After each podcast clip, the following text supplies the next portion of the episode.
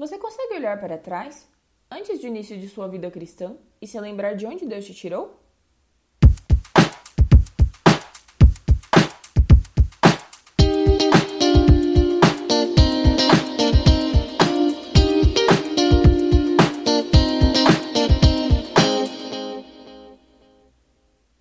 A Bíblia diz, em 2 Coríntios 5,17, que se alguém está em Cristo, nova criatura é. As coisas velhas já passaram e eis que tudo se fez novo. Se você é um cristão, sabe o quanto é incrível a experiência de viver esse versículo na pele, quando você realmente se entrega a Cristo e sente que é uma nova criatura.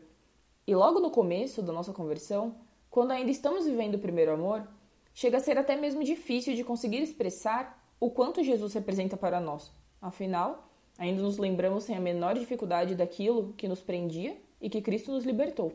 Mas no decorrer da nossa vida cristã, com a correria do dia a dia, com a rotina, trabalho, estudos ou até mesmo com as decepções que vamos sofrendo, sim, elas são inevitáveis. Nós começamos aos poucos a ir perdendo aquele sentimento de paixão. E se você é daqueles que tem muitos anos de convertido, pode ser que já nem se lembre tanto de como era a sua vida antes de Cristo. Ou talvez você já tenha até mesmo esquecido de tantos livramentos que teve para chegar até aqui. Mas hoje eu quero te fazer uma pergunta. De onde Deus te tirou? E não quero perguntar isso para que você fique preso ao passado, porque bem nenhum haveria nisso, mas sim para que você possa, como dizem Lamentações 3:21, trazer à memória o que pode dar esperança. Então eu vou perguntar mais uma vez: de onde Deus te tirou? Quais foram os milagres que aconteceram para que você chegasse até aqui? Quais foram os testemunhos que você já deu? Quais foram as coisas maravilhosas que você já viu Deus operar? Quando eu olho para trás e analiso a minha própria vida, Fico extremamente grata. Pois sei que Deus me tirou das trevas e trouxe para a luz. Sei que Ele me deu livramentos que eu nem consigo imaginar.